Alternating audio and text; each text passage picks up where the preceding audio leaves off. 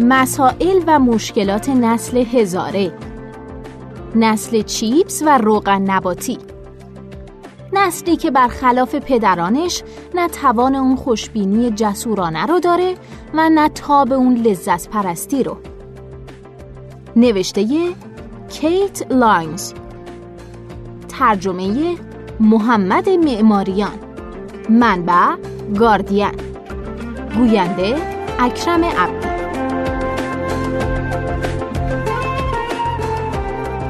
نسل کرلینگ اسمی که سوئدی ها براش گذاشتن. نروژی ها نسل جدی و هلندی ها بهش نسل ژان پل دوم میگن.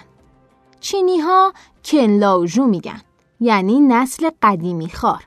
در ژاپن این نسل به خاطر اینکه به هیچ چیز توجه کامل نمیکنه سرکوفت میخوره. ناکاراسوکو یعنی کسانی که هر لحظه مشغول دو کارن. بی‌لطف‌ترین نام رو آمریکایی ها انتخاب کردن، نسل هزاره، و همینطور بریتانیایی ها و استرالیایی ها، نسل ایگرگ. در گوشه کنار دنیا انواع و اقسام صفت‌ها برای متولدین مابین 1980 تا نیمه دهه 1990 به کار میره. برخی از این اسمها گویای مسائل خاصی هستند که گریبان این نسل رو گرفتن، خواه بدهکاری و خواه کمبود مسکن، بیکاری یا چیزهای ناملموستری مثل ناتوانی در تصمیم گیری. از نظر برخی همه اینها صدق میکنه. توی اسپانیا جوانان رو نسل نعنا میگن. ویرانه اقتصاد ملی این جماعت رو به برزخی کشوند که نه شغلی دارن و نه تحصیلاتی. توی کشوری که جوانانش بیشترین رنج رو از بحران مالی اخیر کشیدن، همین تعبیر الهام بخش نمایش تلویزیونی به همین اسم شد. میزان بیکاری جوانان اسپانیایی در سال 2013 با تقریباً 56% به اوج خودش رسید. بعد از اون هم فقط کمی بهبود پیدا کرده.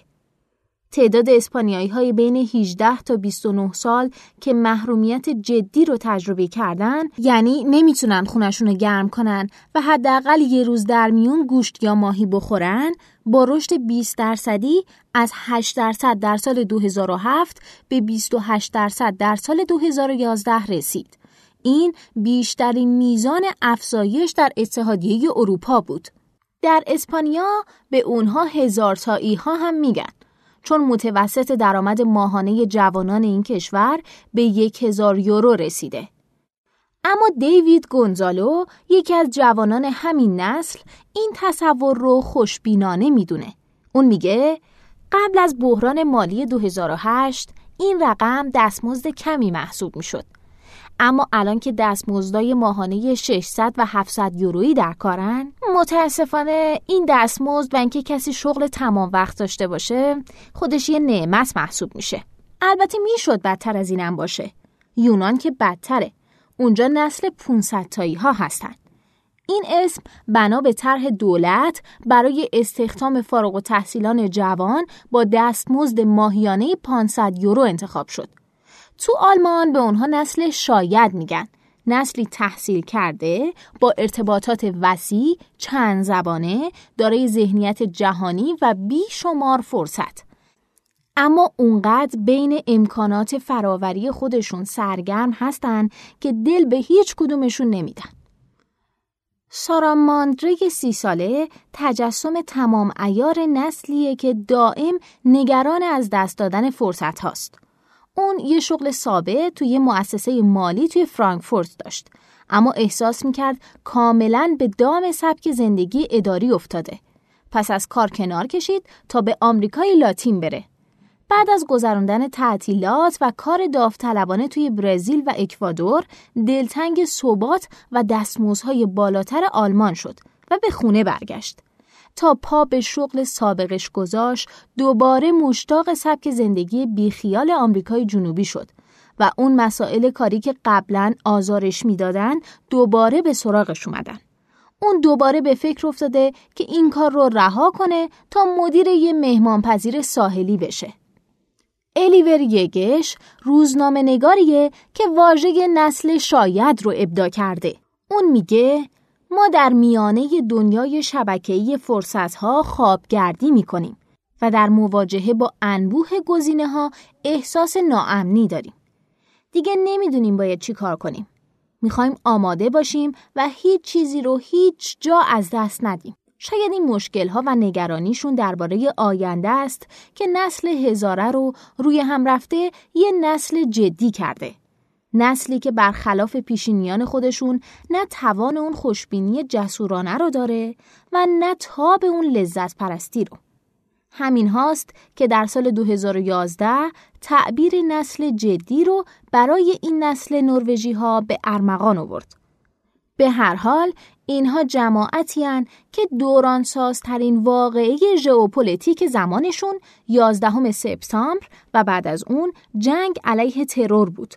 تروریسم برای اونها همون نقشی رو داره که تهدید جنگ هسته‌ای برای نسل انفجار جمعیت و مسنترهای نسل ایکس داشت. به جای آژیرها و جزوه‌هایی که خبر از آخر و زمان می‌دادن، این نسل با کنترل‌های امنیتی فرودگاه، بسته شدن مترو و هشدارهای مداوم مقامات برای گزارش دادن رفتارهای مشکوک مواجهن.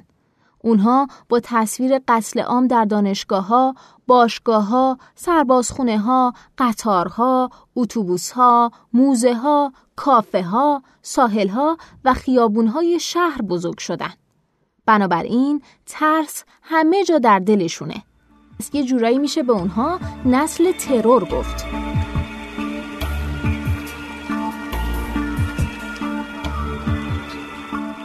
جک هوسابو، بازیگر و نویسنده 30 ساله لندن نشین، درباره روزی که برج‌های دوقلو ریختن اینطور میگه: واسه نسل ما مثل قتل جان اف کندی بود. دقیقاً یادم مونده کجا بودم. البته که یادم مونده. از مدرسه به خونه اومدم و فریادهای مادرم رو شنیدم. هول کردم چون فکر کردم به دردسر افتادم.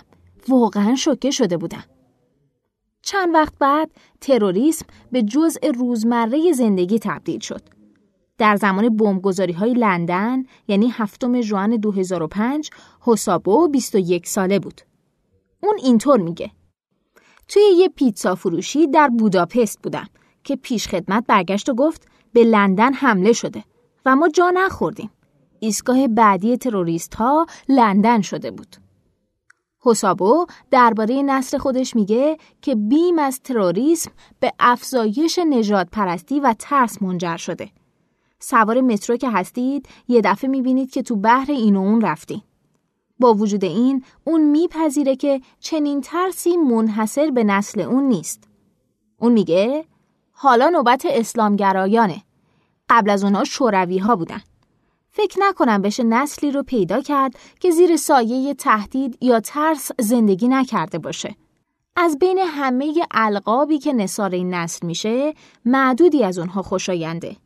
اسمی که توی سوئد براشون انتخاب کردن، کرلینگ، اسم ورزشیه که اعضای تیم بیتابانه یخ جلوی سنگشون رو جارو میکنن تا مسیر سنگ صاف و بیمانع باشه. به ادعای منتقدان، والدین این نسل هر مانعی رو از جلوی راه فرزندانشون برداشتن و مرزی براشون معین نکردن. در برابر معلمی که میخواد به اون انضباط یاد بده، از کودکشون دفاع میکنن و حتی همراه اونها به مصاحبه استخدامی میرن. دکتر دیوید ایبرهارد، روانپزشک سوئدی، مدعیه که ما دنیای اونها رو همه جوره امن کردیم. از همون ابتدا ناز پرورده بارشون آوردیم. اون میگه این هموار کردن مسیر رشد توسط والدین نسلی از نابالغ‌های ناز پرورده رو به وجود آورده که ضربه‌های تقریباً کوچیک مثل مردن یه سگ یا توبیخ رئیس روح و روانشون رو از پا در میاره. یوسوکی نیشیمورا، پسر 27 ساله دانشگاه رفته، نمونه بارزی از نسل یوتوری سدای یا همون نسل بیخیال در ژاپنه. اون از زمان خاتمه تحصیلش تو چند تا شرکت کار کرده، ولی میگه تردید داره که همچنان به آینده کاری منعطف و قابل پیش بینیش و به زندگی در کنار والدینش ادامه بده. اون نامزد نداره و هرگز به فکر این نیفتاده که زندگیش رو سر و سامون بده. نسل ژاپنی‌های بعد از جنگ تا حد امکان پس‌انداز می‌کردن. اما نیشیمورا میگه هر ماه که مبلغ اندکی رو به والدینش میده و مابقی رو صرف شبگذرونی با دوستاش یا موج سواری و ماهیگیری میکنه، باقی مونده ی حسابش نزدیک به صفر میشه. اون میگه مسئله خودخواهی نیست. من متعلق به نسلیم که چیزها رو متفاوت میبینی. برای نسل انفجار جمعیت نقشه همه چیز از پیش آماده بود. اما ما خوب یا بد بیشتر علاقه داریم که از این لحظه آزادیمون لذت ببریم. ولی آزادی هم حدی داره. نیشیمورا اسمش مستعار بود. اون نمیخواست که شناخته بشه.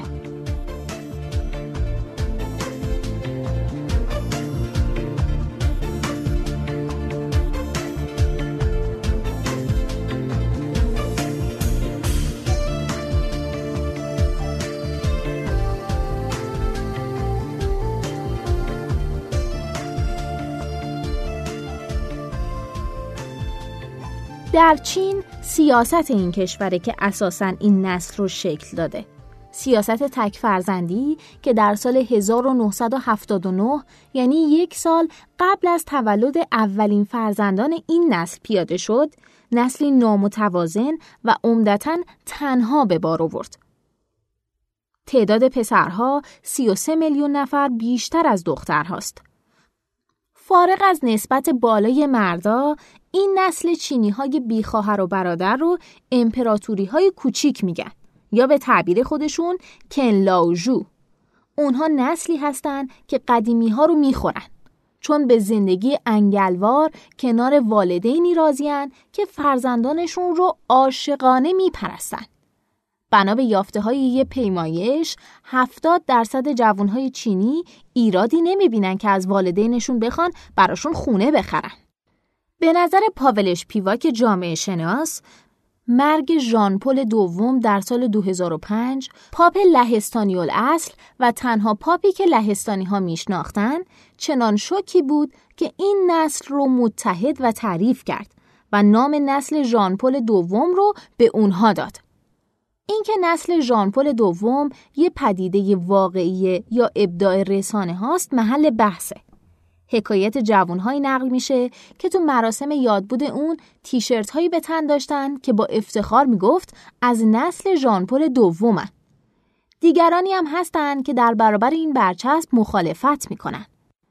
یکی از خواننده های لهستانی گاردین گفته من چنین حسی نداشتم. شاید بشه گفت لهستان یک کشور عمدتاً کاتولیکه و واکنش‌ها به مرگ پاپ وسیع بود. اما واقعاً ماجرای دورانسازی نبود. مهم بود، اما دورانساز نه.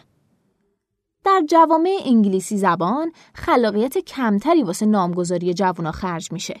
به اونها نسل هزاره میگن، چون در خاتمه 1000 میلادی و شروع 1000 بعدی به دنیا آمدن. یا نسل ایگرگ هم میگن، چون پس از نسل ایکس اومدن. اگه به سبک یونانی یعنی بر اساس مسائل اصلیشون نامگذاری می شدن، باید در بریتانیا و استرالیا نسل اجاره و در ایالات متحده نسل بدهی نام می گرفتن. جوانان بریتانیا از دو جبهه ضربه خوردن. قیمت‌های سرسام‌آور خونه از یه طرف و دشواری‌های اشتغال از طرف دیگه. در سال 1991 67% از افراد 25 تا 34 ساله در انگلستان صاحب خونه بودند. این رقم در بازه 2011 تا 2012 به 43% کاهش پیدا کرده. اونهایی که توان خرید خونه ندارن باید اجاره کنن. منظره غم‌انگیزی پیش چشم اوناییه که اجاره میکنن. اجاره نشین‌ها به طور متوسط 47% درآمد خالصشون رو برای اجاره میدن و این رقم در شهر لندن به 72% میرسه. وخیمتر اون که احتمال بیکاری جوانای بریتانیا 3 برابر سایر گروه‌های سنیه. این نابرابری در اکثر کشورهای دیگه هم دیده میشه. در کل 14.4% از جوانای 16 تا 24 ساله مشغول تحصیل یا کار تمام وقت نیستن که این رقم برای کل نیروی کار این کشور 5.7%. چنین شکافی در 20 سال گذشته سابقه نداشته. توی استرالیا از قدیم الایام خونه ساده بین یه زمین 1000 متری رو رویای بزرگ استرالیایی میدونستن. اما حالا جوونا راهی به بازار مسکن یا اون اسطوره ملی پیدا نمی‌کنن. در سال 1975 4 برابر متوسط درآمد سالانه خانوار واسه خرید یه خونه تو سیدنی کفایت میکرد. این ضریب حالا به 12 رسیده. الکساندر آلن جوون 25 ساله فقط با قرض $40,000 از والدینش تونست ملکی بخره. اون مجبور بود در 3 شغل کار کنه تا قرضش رو پس بده. اون میگه اساساً آدم فقیری بودم. در ایالات متحده این نسل با بدهی تعریف میشه. بیش از 40 میلیون نفر وام دانشجویی دارن. هر کدوم به طور متوسط $29,000 و مجموعاً بیش از $1 تریلیون بدهکارن. از زمان نسل قبل تا حالا هزینه تحصیلات دانشگاهی توی آمریکا سر به فلک کشیده. میزان اون از 1978 تا 2010 نزدیک به 1120% رشد کرده. در این بازار پرمخاطره اشتغال بازپرداخت این بدهی‌ها واسه اونها واقعاً سخته. لوسیا دان استاد اقتصاد در دانشگاه ایالتی اوهایو میگه این نسل نه تنها وامی با بهره بیشتر میگیرن، بلکه باز پرداخت این وام ها هم براشون بیشتر طول میکشه. این بچه‌های بیچاره وقتی از دانشگاه فارغ تحصیل میشن، اندازه ی وام یه خونه بدهکارن. شاید یکی از اسمهای بسیار متناسب برای این نسل پژواک نسل انفجار جمعیت باشه. از یه طرف به واسطه افزایش نرخ زاد و ولد در دهه‌های 1980 و 1990 نسل ایگرگ هم اندازه نسل انفجار جمعیت یعنی متولدین 1946 تا 1964 و از طرف دیگه خیلی از ارزش‌های این دوتا نسل مشابهن.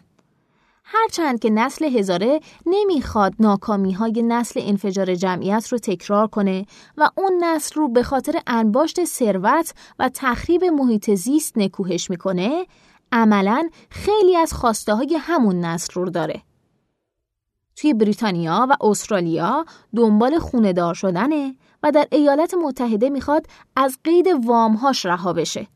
توی اسپانیا و یونان هم میخواد شغل و آینده‌ای داشته باشه. اینطور که مشخصه، علاوه بر انعطاف پذیری، انصاف و مدارا، یعنی صفاتی که به عنوان نقطه قوت این جوانها جار زده میشن، نسل هزاره از سرمایه‌داری میخواد همونطور که برای نسل‌های قبلی خوشیوم بود، به وعدش به اونها هم وفا کنه.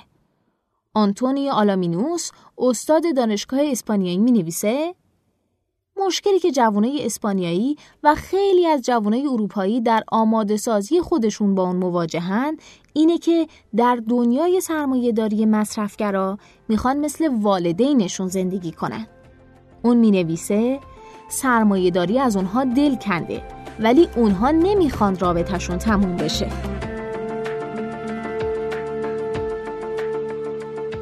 پادکست ما اینجا به انتها رسید. ممنونیم که تا انتها با ما همراه بودیم. اگه شما هم ایده‌ای دارین که فکر می‌کنین میتونه برای بقیه جذاب باشه، اون رو به شکل یک فایل صوتی در سایت شنوتو با بقیه دوستان به اشتراک بگذارید. ممنون.